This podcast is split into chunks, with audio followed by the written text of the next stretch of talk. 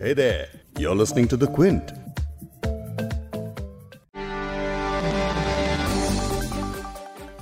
अगर आप एक हार्डकोर गेमर हैं और पबजी के अपग्रेड में कई बार पैसे लुटा चुके हैं तो आपके लिए बुरी खबर है।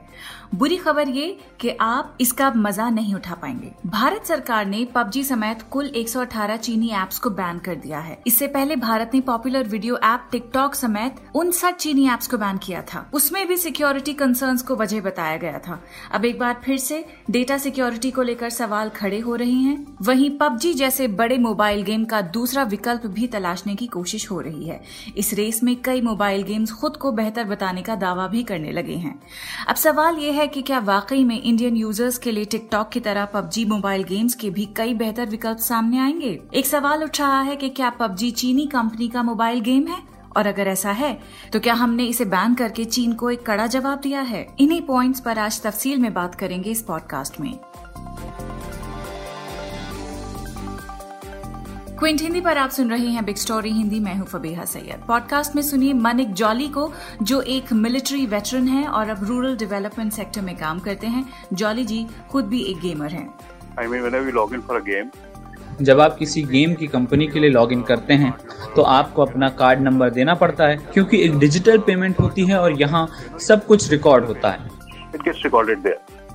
और गेमर कम्युनिटी को पबजी के बैन होने से कितना धक्का लगा है वो भी पॉडकास्ट के अंत में आपको आरजे अभिलाष थपलियाल बताएँगे। लेकिन पहले पूरा मामला जान लीजिए।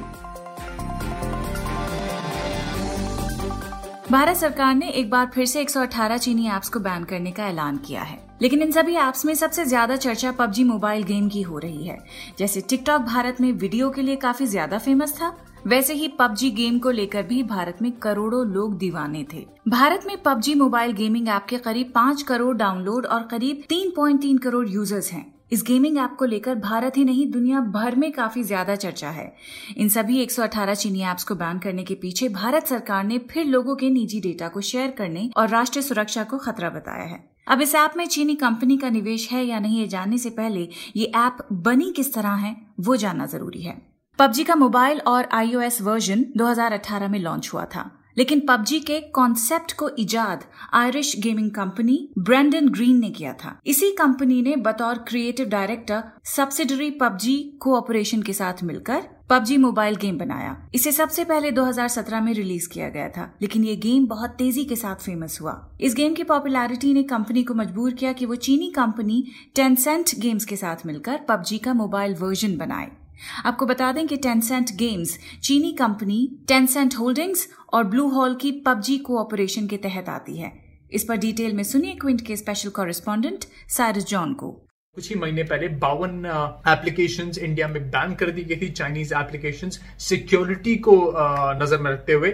और इसलिए इंडिया में भी अब ये 118 ऐप सिक्योरिटी कंसर्न्स के थ्रू ही बैन कर दी गई हैं। टिकटॉक अब तक वापस नहीं आ पाया है और उसके सब्सिट्यूट्स काफ़ी आ गए हैं, हालाँकि जो कि इंडियन वर्जन है गेम्स के। लेकिन पबजी के लिए सब्सिट्यूट्स आना थोड़ा मुश्किल होगा, क्योंकि एक बहुत हैवी गेम है।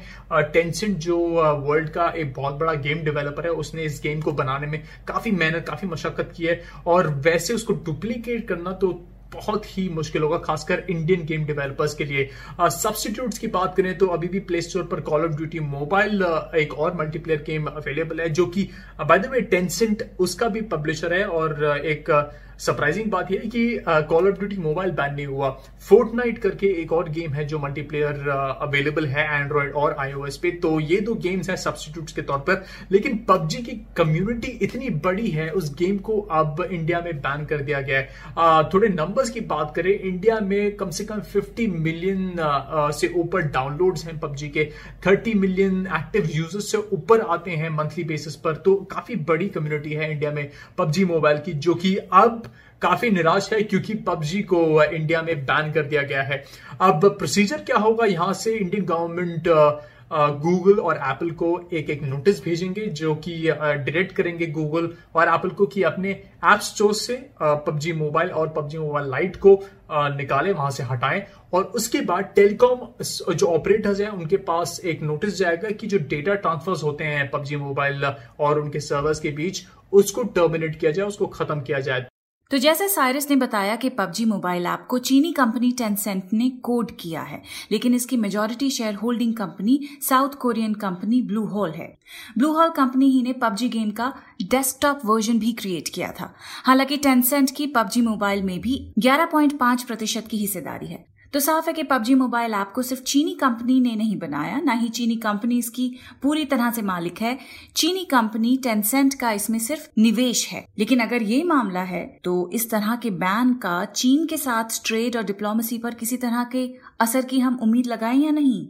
ये बता रहे हैं मानिक जॉली, जो एक मिलिट्री वेटरन हैं और रूरल डेवलपमेंट सेक्टर में काम कर रहे हैं और खुद भी एक गेमर हैं। बात यह है कि इन गेमिंग एप्स की वजह से कोई डायरेक्ट ट्रेड पर बहुत ज़्यादा असर नहीं पड़ा है। ये एक साउथ कोरिया ओन्ड कंपनी है लेकिन चीन की टेंसेंट कंपनी जो दुनिया की सबसे बड़ी गेमिंग कंपनीज़ में गिनी जाती है। उससे इस कंपनीज़ में करीब तेरह परसेंट स्टेक है जो एक बड़ा अमाउंट है। इस तरह के स्टेक्स के साथ डेटाबेस तक आसानी से एक्सेस किया जा सकता है। और ये एक क्रिटिकल इशू है क्योंकि ये एक पेड गेम्स है और अगर आपको अपग्रेड करना पड़े तो फिर से पे करना पड़ता है तो रेवेन्यू के हिसाब से इन गेमिंग कंपनी को बहुत नुकसान हुआ है, क्योंकि उनकी इंडिया में एक बहुत बड़ी बेस है। लेकिन ये एक रेकरिंग कॉस्ट है। एक और बात, जब आप किसी गेम की कंपनी के लिए लॉग इन करते हैं तो आपको अपना कार्ड नंबर देना पड़ता है, क्योंकि एक डिजिटल पेमेंट होती है और यहाँ सब कुछ रिकॉर्ड होता है। तो तनाव के इस वक्त में मान लें कि अगर वॉर जैसी स्थिति हो जाती है तो चीन तुरंत वो पाँच मिलियन अकाउंट देखेगा और उन्हें तुरंत जब्त कर लेगा। तो ऐसे हालात में जब लोगों को अपने पैसे का इस्तेमाल नहीं कर पाएँगे तो सोचिए क्या होगा। तो इस तरह की चीज़ों का इस्तेमाल करके लोग एक कंट्री में कियोस की हालत पैदा कर सकते हैं और सरकार का ध्यान इस तरह की चीज़ों के ज़रिए भटकाने की कोशिश कर सकते हैं। तो ये एक बड़ा रोल प्ले कर सकता है चीन के लिए। And it can play a big role Bharat चीन का सीमा विवाद तो इस साल मई जून के महीने से काफ़ी ज़्यादा बढ़ गया है, लेकिन जो हालात पिछले दिनों ठीक होते दिख रहे थे, वो अचानक उनतीस और 30 अगस्त के बाद से फिर गंभीर हो गए। इसका अंदाज़ा आप इस बात से लगा सकते हैं कि पेंगोंग सो का दक्षिणी हिस्सा अभी तक एक शांत इलाका था, वहाँ कभी भी आर्मी की तैनाती की ज़रूरत नहीं पड़ी। लेकिन अब वहाँ भी इंडियन आर्मी और स्पेशल फ्रंटियर फोर्सेस तैनात हैं। तो क्या ये कहना सही होगा कि सीमा विवाद की वजह से टेक्नोलॉजी विवाद उठा है? क्या इस सबको चीन के खिलाफ किसी जवाबी कार्रवाई के तौर पर देखना सही होगा?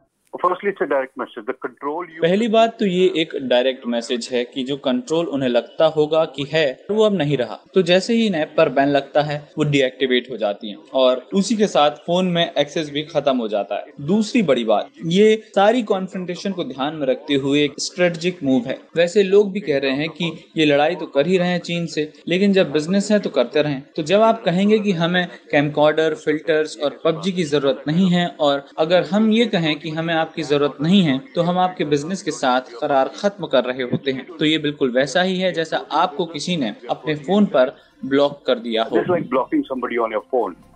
सूचना और प्रौद्योगिकी मंत्रालय ने एक बयान में कहा है कि कुछ ऐसी जानकारी मिली है जिसके मुताबिक ये ऐप्स ऐसी गतिविधियों में जुटे थे जिसका असर देश की संप्रभुता अखंडता और सुरक्षा पर पड़ रहा था। मंत्रालय को इससे जुड़ी कई शिकायतें भी मिली हैं। कुछ रिपोर्ट्स में शिकायतें मिली हैं कि ये एप्स यूज़र डेटा का गलत इस्तेमाल भी करते थे। लेकिन इस सब के बाद अब जो पबजी यूज़र्स थे, उनका क्या हाल है, वो बता रहे हैं आरजे अभिलाष। सुनिए क्या बीत रही है इन डिजिटल पबजी सोल्जर्स पर। अच्छे लोगों की लिए दुनिया टिकटॉक के जाते आया था कि तुम्हारे पास फालतू टाइम है, मैं बर्बाद करवाऊँगा। दस दस बारह बारह, चौदह चौदह घंटे लोगों का टाइम बर्बाद कराता था अकेले, अपने दम पे। टिकटॉक कर तो पूरे टाइम इसी में पड़े रहते थे। देखो, चला गया। अभी आया था, अभी। और जितने ये कैंडी क्रश और क्या, ये सब वे सर सबको खा गया, खत्म कर दिया साहब लेकिन देखो हाई लग गई। पोचिंकी में जो बॉस गिर के पंद्रह सेकंड में मर जाता था, उसको रिवाइव करवा करवा के तीस तीस परसेंट अप्रेजल लेके गए लोग। हमें पता है। वो लौंडे जो पेन नहीं चला सकते थे, उनको ग्रोजा वीएसएस चलाना सिखाया है। अकेले ने। और धर्म का कोई भेदभाव नहीं। ना हिंदू, मुस्लिम, सिख, ईसाई, सबको सबको चिकन डिनर कराया है इसने। अकेले ने। आधी से ज़्यादा चाइनीज़ आर्मी लड़कों ने इस पे बैठ के मारी है, पबजी पे। बैठ के खत्म। फिनिश हेडशॉट और छपरी लौंडे नहीं होते। जो स्कूटियों पे घूमते रहते एक एक टायर पे उछाल के बिना हेलमेट के, वो भी लेवल थ्री हेलमेट पहनते थे, इतना रिस्पॉन्सिबल कर दिया था लोगों को। बेरोजगार यूट्यूब पर इसको खेल खेल के अपनी ईएमआई इंस्टॉलमेंट चुका रहे थे। यूपी पुलिस ने तो अब सीखा है गाड़ी पलटाना। इससे तो पूरे देश को कब से सिखा दिया था? है ही नहीं, सही लोगों को कौन पूछता है? दिल जल रहा है अगरबत्ती बुझी पड़ी है, इसे जलाओ और इसे बुझाओ। शांति दे भगवान, इसकी आत्मा को। अब जी। इस पॉडकास्ट के एडिटर हैं संतोष कुमार और इसे प्रोड्यूस किया है फबेहा सैयद ने। अगर आपको बिग स्टोरी हिंदी सुनना पसंद है तो क्विंट हिंदी की वेबसाइट पर लॉग ऑन कीजिए और हमारे पॉडकास्ट सेक्शन का मज़ा लीजिए।